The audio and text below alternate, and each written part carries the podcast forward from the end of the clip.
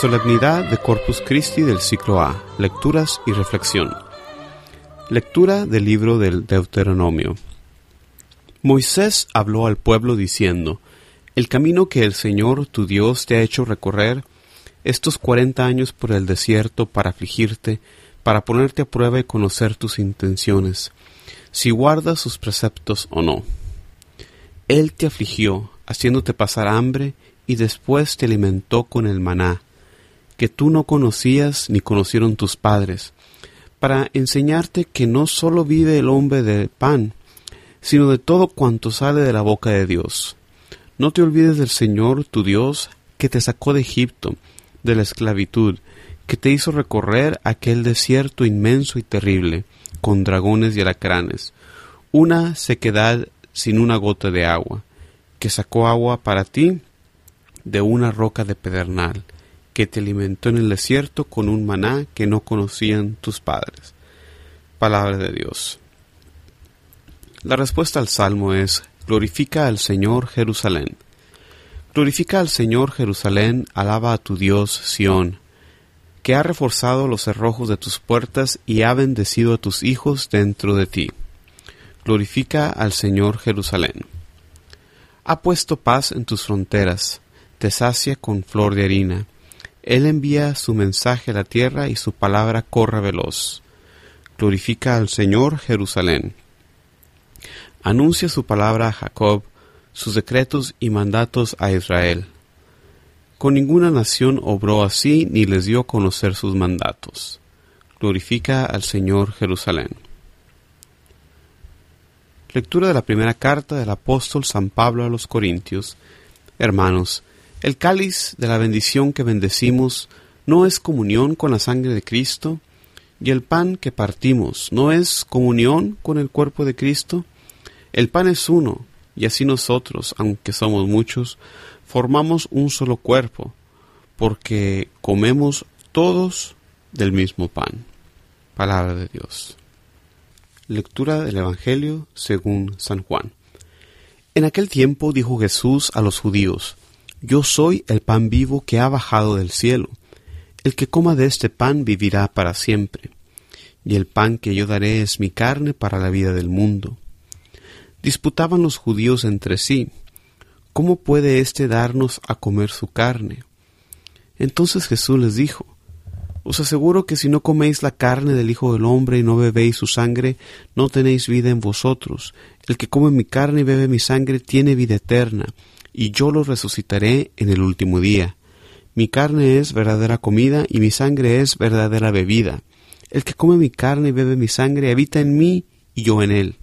El Padre que vive me ha enviado y yo vivo por el Padre. Del mismo modo, el que me come vivirá por mí. Este es el pan que ha bajado del cielo, no como el de vuestros padres que comieron y murieron. El que come este pan vivirá para siempre. Palabra de Dios. Reflexión. En la primera lectura del libro del Deuteronomio, escuchamos proclamar, Acuérdate de todo el camino que el Señor te ha hecho recorrer este recordar que la teología de la Iglesia le llama anamnesis, lo hacemos nosotros cada domingo cuando recordamos la obra de la salvación en la plegaria eucarística con estas palabras que dicen, Así pues, Padre, al celebrar el memorial de la pasión salvadora de tu Hijo, etc. Este memorial no es un simple recuerdo de algo pasado, sino de algo verdaderamente actual y eficaz para nosotros aquí y ahora. Así nosotros hoy podemos participar de la salvación manifestada en Cristo Jesús, salvación llevada a cabo por su sacrificio en la cruz. Este sacrificio es presentado otra vez en la misa, y al compartir del cuerpo y la sangre de Cristo participamos en esta salvación. En esta lectura vemos que los cuarenta años en el desierto no fueron una forma de castigo, sino de prueba. Aún ante esta prueba, Dios alimenta a su pueblo con el maná bajado del cielo, prefiguración de nuestra Eucaristía. La primera lectura nos exhorta a no olvidar la maravilla de la obra de la salvación que nos da Dios, que salvó a su pueblo de la esclavitud de Egipto y hoy en día nos salva de la esclavitud del pecado. En la segunda lectura, San Pablo nos recuerda lo que nosotros los católicos ya sabemos, que el cáliz que bendecimos es una comunión con la sangre de Cristo, mientras que el pan que partimos es una comunión con el cuerpo de Cristo. Esta bendición es la Eucaristía, acción de gracia suprema al Padre por el sacrificio de su Hijo que nos da la salvación por medio de la acción del Espíritu Santo. Esta devoción que celebramos el día de hoy, la devoción a Corpus Christi, eh, es la presencia real de Jesús en la Eucaristía. Esta devoción se origina como respuesta a las herejías a ciertas personas que negaban la presencia real de Jesús en la Eucaristía que Pablo aquí en esa lectura tan enfáticamente nos enseña. Ya en el Evangelio Jesús nos presenta con este desafío central de nuestra fe. Si no comen la carne del Hijo del Hombre y no beben su sangre, no tienen vida en ustedes. El que come mi carne y bebe mi sangre tiene vida eterna y yo lo resucitaré el último día, nos dice Jesús.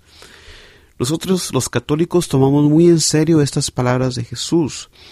En la Eucaristía que celebramos, este gran sacramento, está presente Jesús en cuerpo, sangre, alma y divinidad, como expresaron la fe los padres del concilio de Trento esta misma fe que demostraron los discípulos al permanecer junto a Jesús inmediatamente después de este pasaje.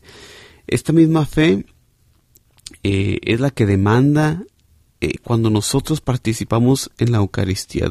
Debemos tener este mismo tipo de fe que mostraron los discípulos al quedarse con Jesús. Por eso es tan importante el participar en la Sagrada Comunión, ya que es fuente de vida, fuente de toda gracia que tenemos.